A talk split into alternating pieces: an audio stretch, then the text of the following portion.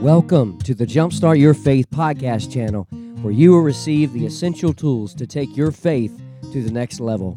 I am your host, Brian Ratliff, and I currently pastor Clearbrook Baptist Church in Roanoke, Virginia. Here is the latest message preached from one of our services. Grab your Bible, pen, notepad, and get ready to jumpstart your faith. Did you know the most popular collectible items are stamps, coins, baseball pins, vinyl records, comic books, wine, trading cards, and toys. Do you have any collectible items that you like to store at your house? Maybe you went and rented a storage unit just to store all of your most prized possessions. Well, one of the things that I have began to collect over the years is Bibles. I collect old Bibles, new Bibles, really any version of the Bible I try to get my hands on. Sometimes I go to the Goodwill and just to like to try to see what Bibles are there because I like Bibles. I preach the Bible. I like to read the Bible. I like to study the Bible. I like everything about the Bible. And this past couple weeks, I recently got to visit the MacArthur Center for Expository Preaching at the Master's Seminary. This is on the campus of Grace Community Church in Sun Valley, right in Los Angeles, California. And when I first heard about this center that they just built, they took one of MacArthur's uh, offices in the library and they converted it into this center. And so my pre conceived notion about this place was it was going to be a shrine devoted to John MacArthur as most institutions are. You can go to major universities and seminaries, and the founders often have a specific location where it is more or less a shrine devoted to them. But this place was different. There, I walked into the library of, of the, the of, on the campus there, and, and immediately to the right is the stairway, and we went up the stairway, and we got into to the upstairs location of the library. We took a right, went in this room, and there was office space and bookshelves, and through the bookshelves and office space, there was a hallway that led to the very back of this center, and it was this little room that was converted to this place devoted to expository preaching as I was getting ready to walk in there, I thought to myself, well, there's going to be all these pictures of John MacArthur, of all of the church, and all the things that he did. And, and when I walked in there, it was nothing about John MacArthur. In fact, there was bookshelves. And within the bookshelf was a half table, a round table where they would sit and talk and do interviews. But in the middle of the room, to my surprise, was a table and it was on this table that as soon as I walked in, yeah, I saw the pictures hanging on the wall, I saw all the books, and, and in the center is, is MacArthur's most prized collectible items that he's been given over the years. And right in the center, the first thing that drew my mind and my attention was this old, big Bible on the center. And I thought to myself, could it be what I think it is? And the professor that was leading on the tour began to talk, and, and I just interrupted him and I said, Is that right there what I think it is? Is that a 1611 King James Bible? And sure enough, it, it is. It was. And I have to confess, I felt extra sanctified that day by seeing one of the few remaining original 1611 copies of the King James Bible. It's interesting. I began to flip through it, and the one passage of scripture that came to my mind was Psalm 23. So I went to Psalm 23. I got to touch this Bible, man. I'm telling you. I collect Bibles, and I know that I'll never get to have this Bible in my life. There's only a handful of them left. And this Bible, did you know how much? You want to know how much it's worth? I don't know if this is actually what it's worth, but recently somebody bought one just like this for $350,000. And I got to touch it. I got to flip through it. I did not wash my hands or take a shower since. Just kidding. We collect Bibles. I collect Bibles. You probably have many Bibles in your house on your bookshelf, and that's one that I will never get to be able to collect. But you know, recently I had a door, somebody come to my door, knock on my door, and they began to invite me to, to a special conference at the Civic Center. And, and I, I realized that they were from the Kingdom Hall, and I, I respectfully told this nice, well-dressed lady, I said, I'm, I'm, "Ma'am, I'm sorry. I'm not. I'm not interested in converting, and I'm not interested in going to to your convention. But what I am interested in is a leather bound copy of your New World Translation. So if you could be so kind to let the elders of your Kingdom Hall know that I want a copy and I would like a personal visit from the elders to my house and I would like for them to give me a copy. So I just quickly forgot about that conversation and a, and a couple months later, early one Saturday morning, I rolled out of bed and walked to the front door after I hear the doorbell and sure enough, here's these elders from the Kingdom Hall come in and they hand me a copy of the New World Translation. Listen, I collect Bibles, all sorts. And if you know anything about the Kingdom Hall, you know it was originally founded in the 1800s by a man by the name of Russell. And he began to teach all these different things about Jesus Christ. And, and actually, originally, they used the King James Bible until they got some people together to make their own translations. And that translation is not a faithful translation of God's Word. And today, I say that to say this that the Kingdom Hall claims to be Jehovah's Witnesses. And today I want to share with you a, a simple thought today. I want to ask ourselves this question Will the real Jehovah's Witnesses please stand up? Will the real Jehovah's Witnesses please stand up? You see, there is a falsified mentality of these people who are part of the Kingdom Hall, who are witnesses on behalf of Jehovah, but in all reality, they are false witnesses for a falsified God that is not the God of the Bible. But we see in Revelation chapter 11, interestingly enough, there are two specific individuals named witnesses that God is going to raise up and be spokesperson on his behalf in the tribulational period in the days to come. Now, before we dive any further into this passage, I want you to understand this that, that there's so much debate about these 14 verses. And in fact, many commentators and many scholars and theologians think this passage is the most difficult section of the book of Revelation to understand. And I want you to understand this. There's only two ways to understand this passage. You can either understand it figuratively, that is, everything that's being mentioned here is, is just about something else, and we have to figure out that hidden meaning, or it is meant to be taken literally as it is. And so, the scene that's going on here in this passage, let me just briefly summarize it, and we're going to dive in here. I'm going to share with you, no matter which angle you're coming to this passage, a key statement that's going to, that we're all going to be able to agree on. So imagine here, God sends this angel to John and tells us and, tells John to rise and grab this rod and measure the temple and the altar and the people that are worshiping therein, but not to measure the outer court. And then he speaks about how he's going to have these two witnesses that are going to come up and they're going to preach and they're going to share the good news of, of Jesus Christ and his coming kingdom and the judgment that is to come for three and a half years, 1,260 days. And then these people are going to have fire breathing out of their mouths.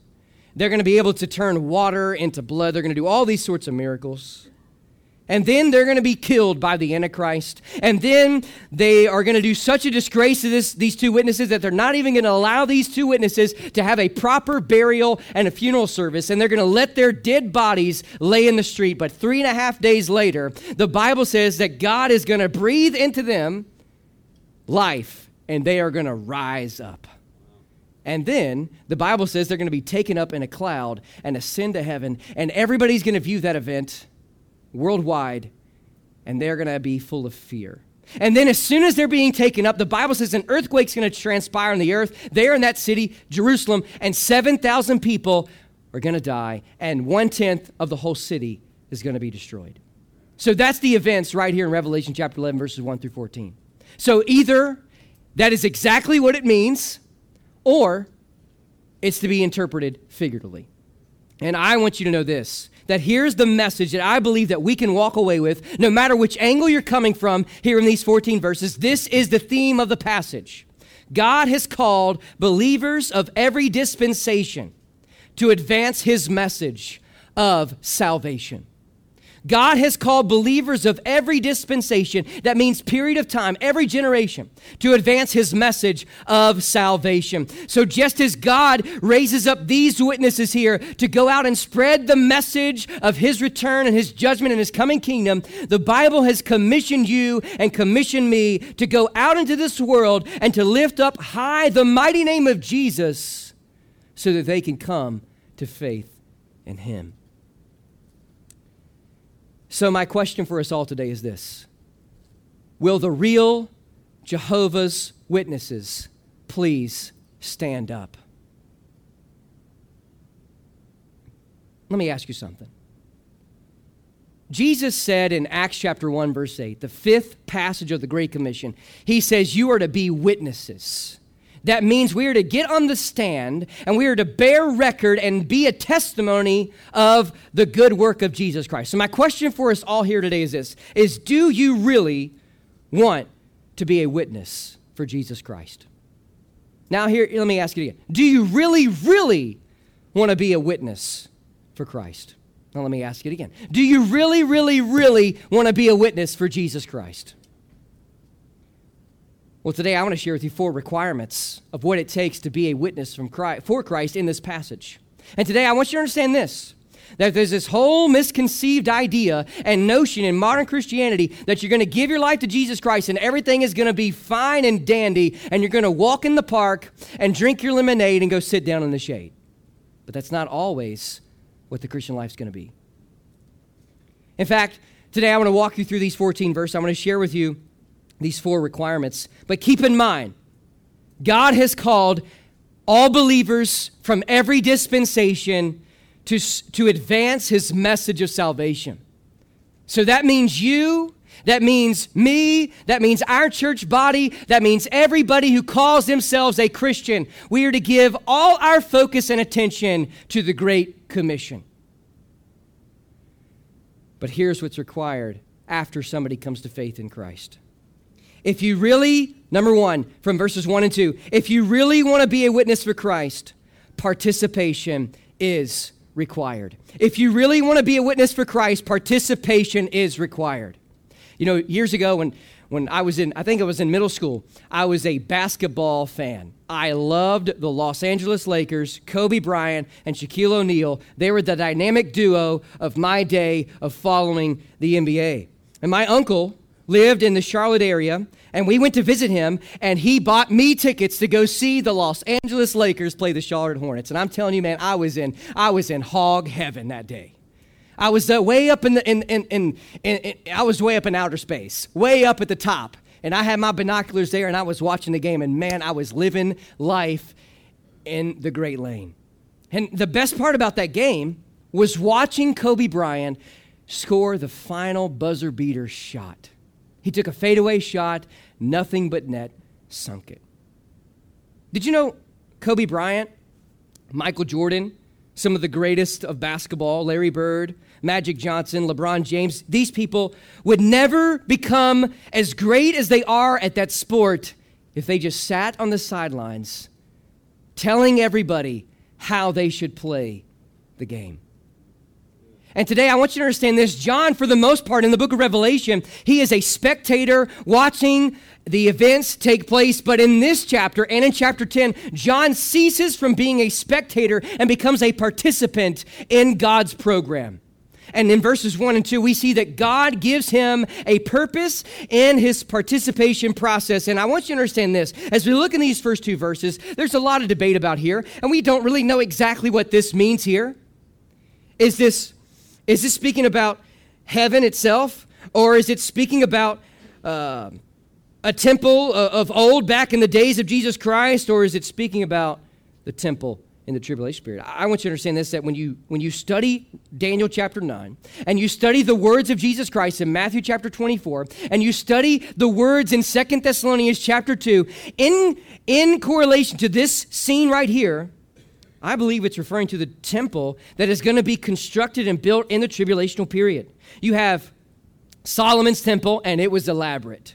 You have Zerubbabel's temple, and it just wasn't quite as good as Solomon's original temple. Then you have a remodeling phase taking place in Zerubbabel's temple, and it became Herod's temple, and then that temple was destroyed.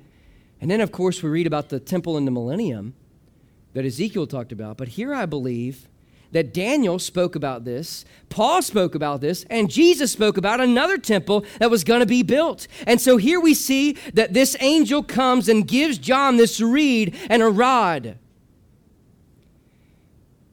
This rod was used as a walking stick, it was used as a measuring stick, and at times it was shaved down and used as a writing utensil.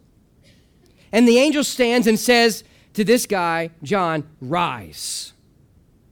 As I read the word rise, I think about this thought How can we participate in being a witness for Christ? Well, check it out now. Participate in God's work by rising when He commands. When God says, get up and go, get up and go.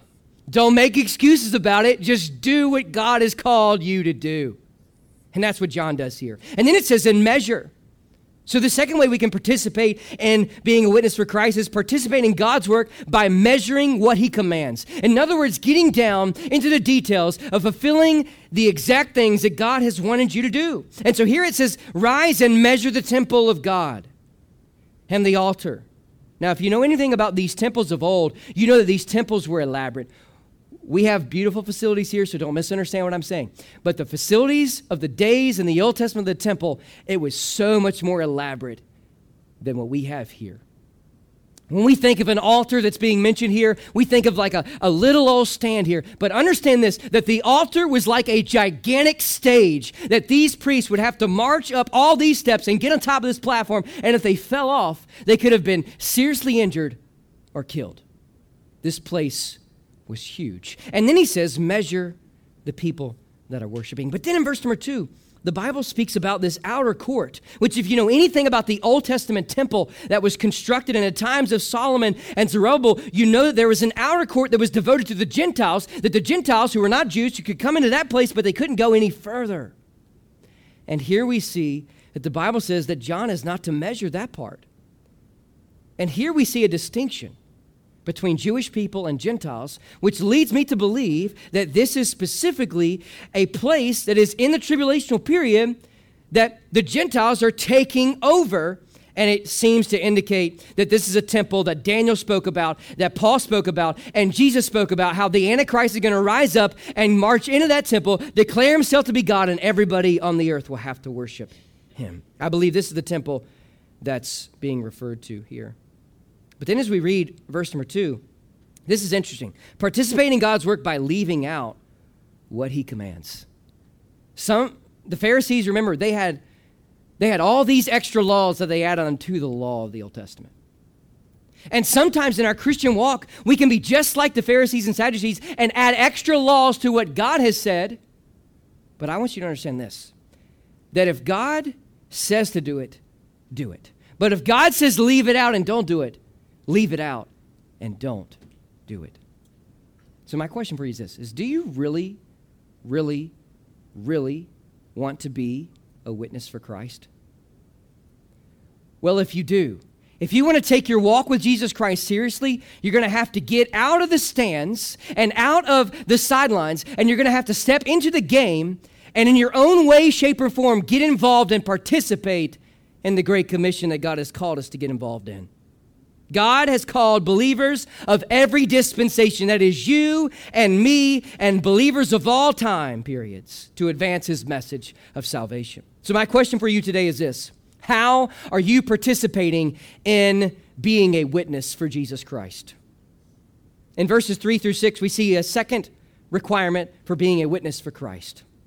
This word witness, it gives the idea of, in fact, this is the same term that we get our word martyr from.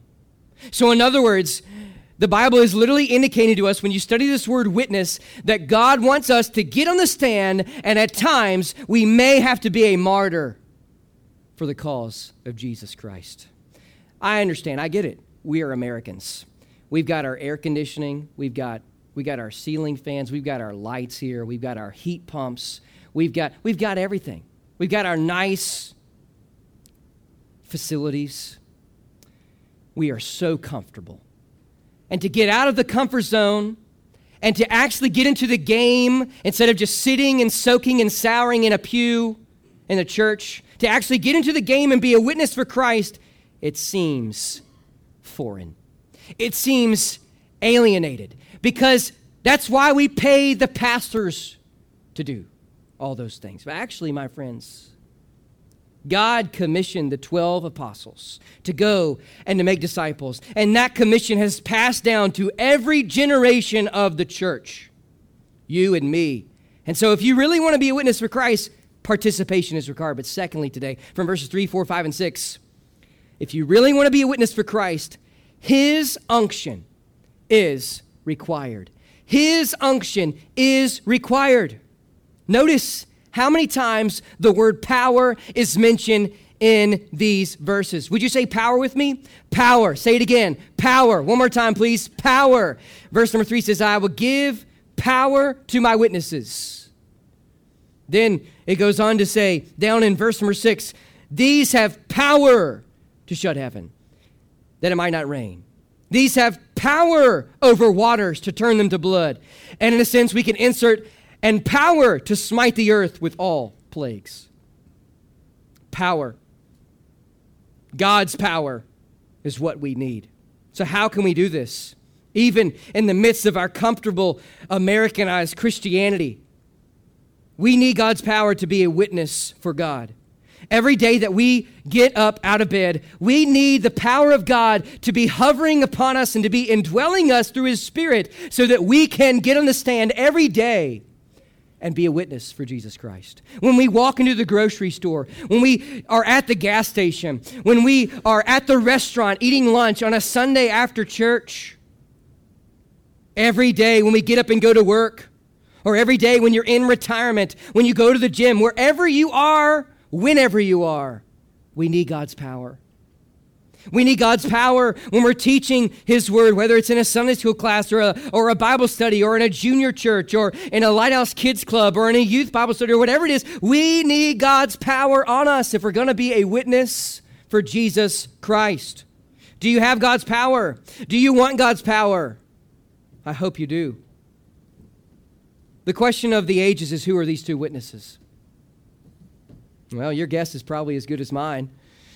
But I want to share with you the two really main views, and I want to share with you why I lean towards the one I lean towards. But understand this this is my speculation. The Bible doesn't clearly say the, who these witnesses are, so we can't dogmatically preach and teach who these witnesses might be. The first major view, which actually goes back into really a lot of the ancient um, church fathers would actually teach this. They would say these two witnesses are Enoch and Elijah because those are the only two characters in the Old Testament who did not die.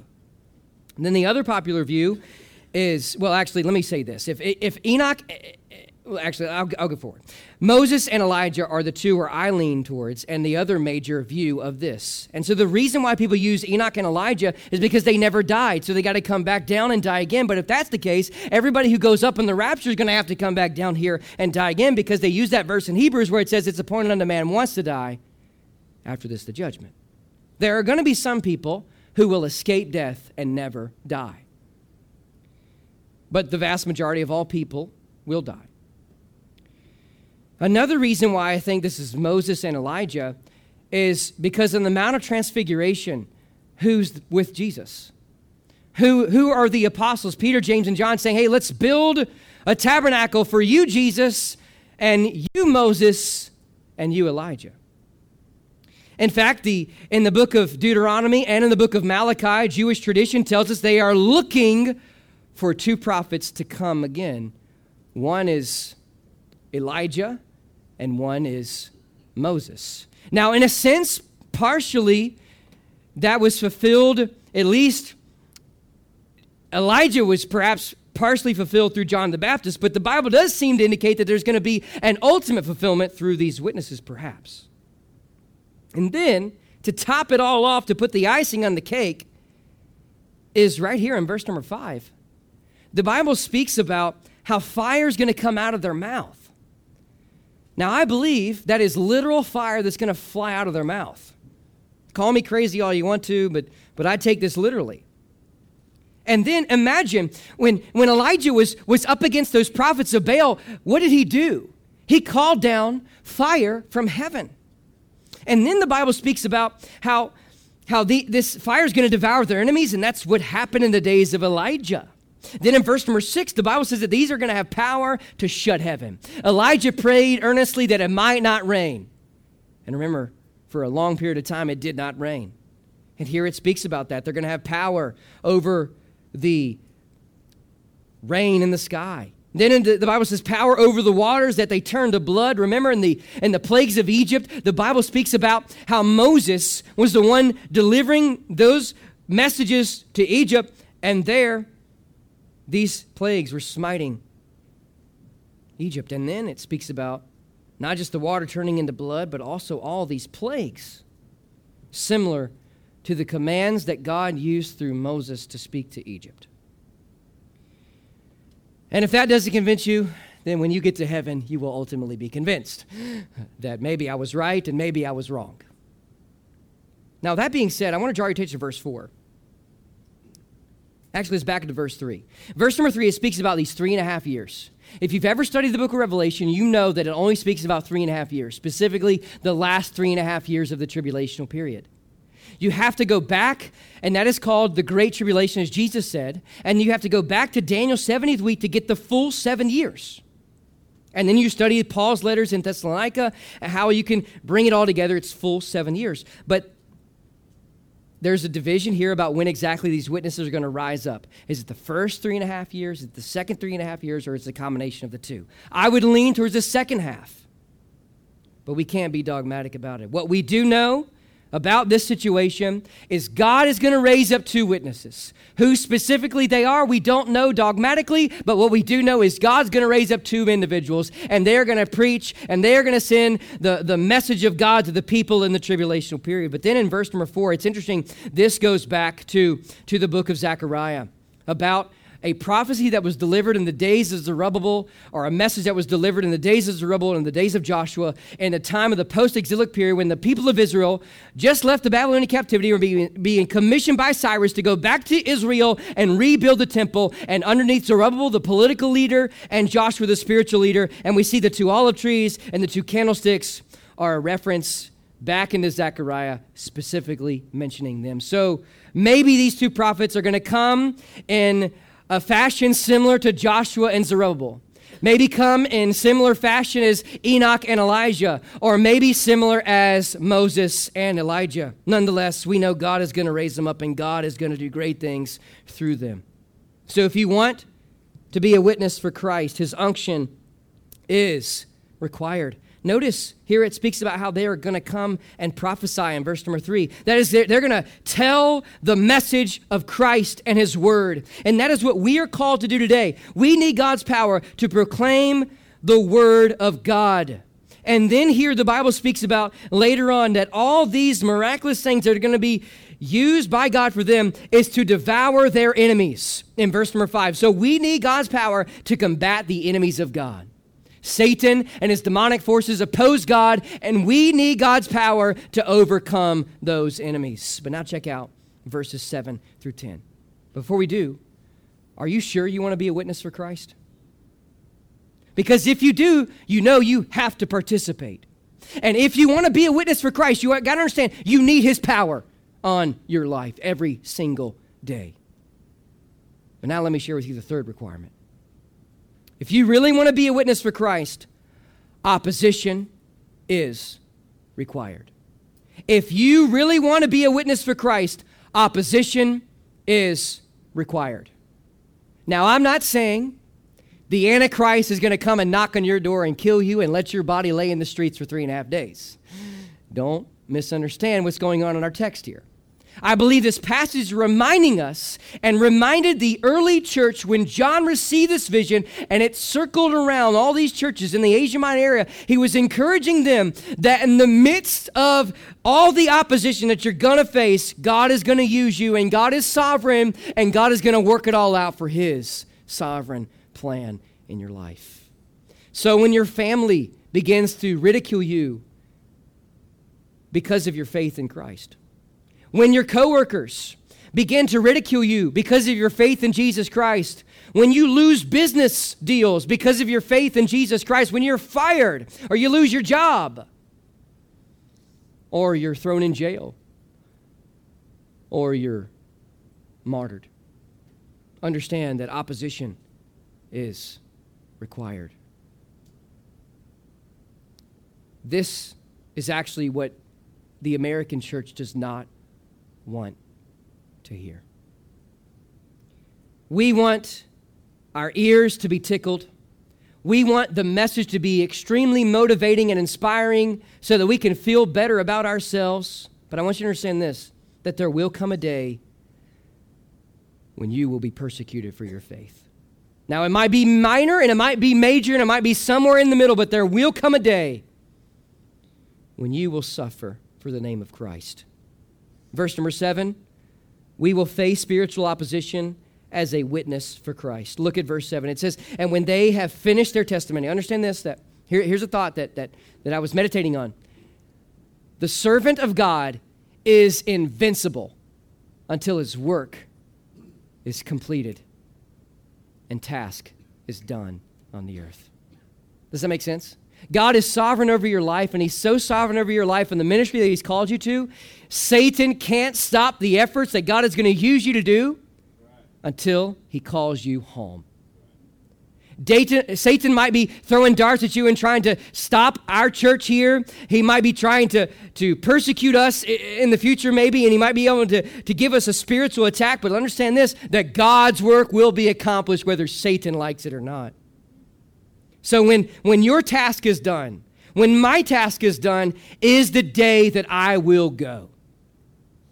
There's not enough smoothies I can drink that will prevent that day from happening. There's not enough salads that I could eat. There's not enough vitamins or minerals or vaccinations or medications you can take that will prevent you from exiting this earth when God has called it your final day.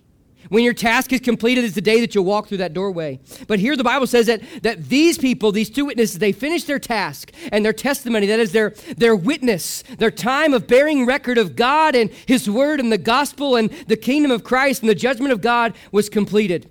And the beast, in other words, the Antichrist, came out of the bottomless pit, and he came to make war against those two, and he overcome them, and he killed them. And then the Bible says in verse number eight that they faced physical opposition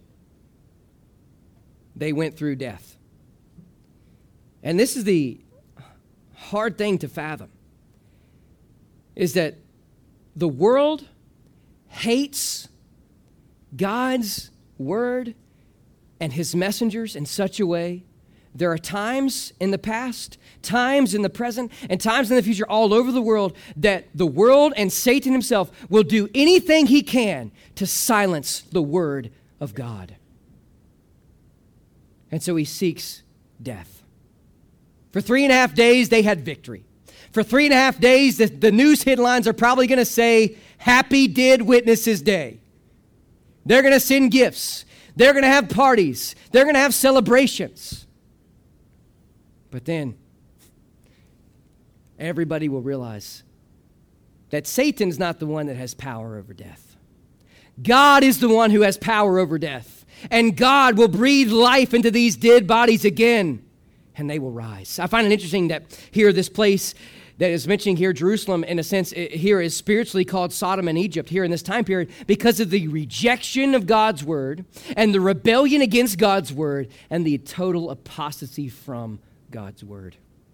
But then it says here, interestingly enough, this is the same place our Lord was crucified. Jesus 2,000 years ago, died on that cross. He paid the penalty for your sins and my sins and the sins of all humanity, so that all we have to do is put our faith and trust in what Christ has done on the cross and believe that He died, believe that He rose again, and declare that He is Lord and confess Him Lord. And the Bible says we will be saved. It's nothing we can do to earn, it is all by grace through faith. The Bible says the wages of sin is death, but the gift of God is eternal life through Jesus Christ our Lord. And here, this same place that Jesus was crucified, and later they took him and placed him in that tomb, and he rose again. The Bible says this is going to be a similar place where another miracle of resurrection is going to occur. And here, verse number nine, it says that every person of all peoples and nations and languages and kindreds saw them. 150 years ago, you can go back and you can read commentators and scholars of that generation. They had no conceived idea of how this would happen. And so that is most likely the reason why people began to spiritualize this passage of Scripture and begin to figuratively interpret it as, hey, this is just meaning something else. But now, in our techno- technological advancement and explosion, we understand that I could be sitting in Boonville, Virginia, and I can share a video with somebody in Hong Kong, and they can see it happen today. Will this be on television? Will this be on YouTube? Will this be on Facebook? Or will this be on TikTok? What will it be on? We don't know, but what we knew is the whole world is going to see it. And then three and a half days, they will be risen. Check it out now. Verse 10 speaks about this rejoicing. Can you imagine? They opposed God's word and his messengers and these witnesses in such a way that they're rejoicing. This is the same term I understand that when Paul writes, he says, Rejoice in the Lord always. And again, I say rejoice. The same kind of rejoicing that we have over God, they're going to have over these witnesses dying because they could not stand the message they were preaching. So do not be surprised if you're preaching and teaching God's word and somebody doesn't like it. And then the Bible says that these two prophets, they tormented them. Let me just tell you something. The message of the cross if you do not bow in submission and believe the gospel, it will torment you, not just in this life, but for all eternity. Because unless you bow your knee and confess Christ as Savior, you will spend eternity in total isolation and separation from God in a terrible place the Bible describes as hell. But in verse 11, the Bible says that they were raised again. Hmm. We will face spiritual, physical, and emotional opposition as a witness for Christ, so be prepared. Do you really want to be a witness for Christ? Are you sure you do? Because if you really, really, really want to be a witness for Christ, you need to understand that opposition is required. That unction, that is, His power is required, and that participation. You got to get off the sidelines and get into the game. In what ways are you participating in the message of the cross and delivering it to other people? In what ways are you asking God to give you power every single day of your life? And in what ways have you experienced opposition in your life for the cause of Christ? But now, let me draw your attention to verses 11 through 14, the fourth and final thought, and the fourth and final requirement for being a witness. This is probably, you've heard the bad news so far. This is the good news. If you really want to be a witness for Christ, anticipation is required. If you really want to be a witness for Christ, anticipation is required. We are called to anticipate the day of resurrection. We are. We know that because Jesus rose again, that all saints will rise again soon. Time doesn't allow me today to get into the deep trenches of the doctrine of the resurrection day, but understand this that there's throughout all generations, or excuse me, throughout history, throughout Scripture, we see multiple resurrections. We see a resurrection when the rapture takes place. We see a resurrection when Jesus Christ was, was killed on the cross. We see a resurrection at the very, very last day. We see all these different resurrec- resurrections. And, and what I want you to understand this is we see a resurrection here in verse 11 that these people are going to rise from the dead. We know that there is coming a day when a resurrection day will be occurring on this earth. So we anticipate it. We look forward to it because we know that when that day happens, people are going to be transported from this world of sorrow to a world of endless praise and joy and thanksgiving.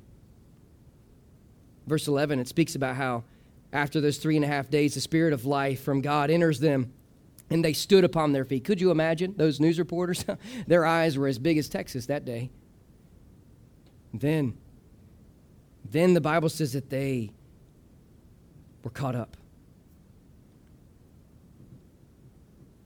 But before they were caught up, fear, great fear, fell upon all them because in that moment, I believe that the people who heard the messages of those witnesses finally realized that what they were declaring was truth. and then they ascend up into heaven. And so that reminds me that in verse number 12, we are called to not just anticipate the day of resurrection, but we are called to anticipate the day of ascension. That there's one day, one day, give God the glory. I, I praise God that, that we will be transported into eternity. And that we get to anticipate the great day of worshiping our Lord and Savior Jesus Christ forever and ever and ever and ever. Just like these two witnesses were taken up to glory. The Bible says, Come up hither. Similar messages that in Revelation chapter 4, when, when John is called up to go to heaven to see these things transpire. And then the Bible says they ascended up to heaven in a cloud and their enemies beheld it. Imagine Satan, the Antichrist, and all the enemies of God that day watched it all. They're going to watch it all go down. But then, understand this that we are called to anticipate not just the resurrection and ascension, but also the day of indignation. The book of Revelation is leading us up to the climactic day of the Lord, where when God will bring judgment to this world once and for all and defeat the Antichrist and establish his kingdom. And in verse 13, the Bible says that this part reminds us of that day. The earthquake shakes the earth, destroys one tenth of the city of Jerusalem, and then 7,000 men die. Now, it's interesting here in verse number 13, it speaks about how the remnant that was afraid, they gave glory to God.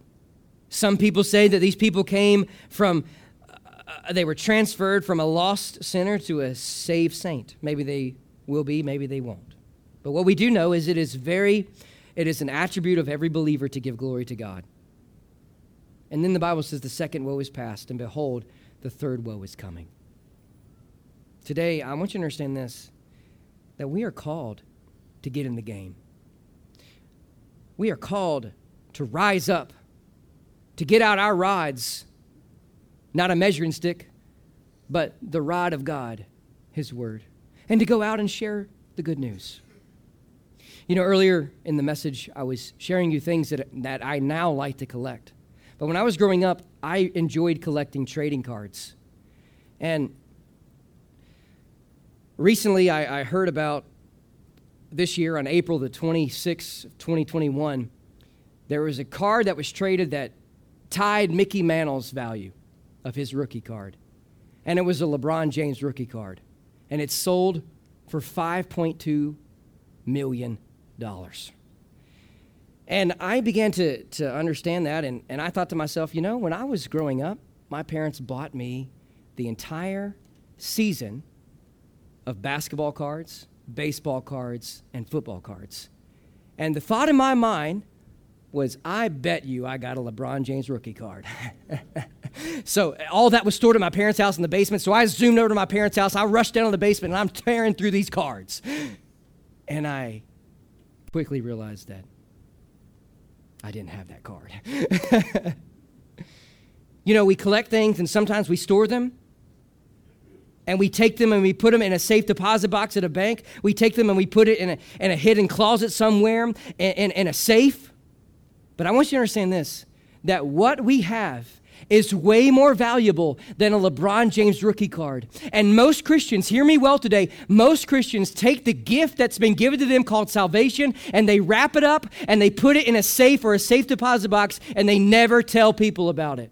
So we need to lead today understanding that yes, God is going to raise up two witnesses in the days to come, but He's raised up every Christian to be a witness in the days of now. So will you rise up? Will you Get up out of that pew. Will you get off of that lazy rear end called blessed assurance and go tell people about Jesus? Let's tell the world about him and how he saves. Hey guys, thanks so much for tuning in to the Jumpstart Your Faith podcast channel. As a token of my appreciation for you listening today, I would like to give you my free ebook devotional called Jumpstart Your Faith 30 Days to a Renewed Faith in Christ. Just go to www.pastorbrianratliff.com to download it. Please be sure to subscribe to this podcast channel to listen to more messages like today's. And if these messages have been helpful to you, please leave a review. If I could be of any help in your spiritual walk, please let me know by emailing me at pastorbrianratliff at yahoo.com. And one last thing if you're in Roanoke, please consider joining us for one of our worship services at Clearbrook Baptist Church. Until next time, may God's blessings be upon you and have a great week.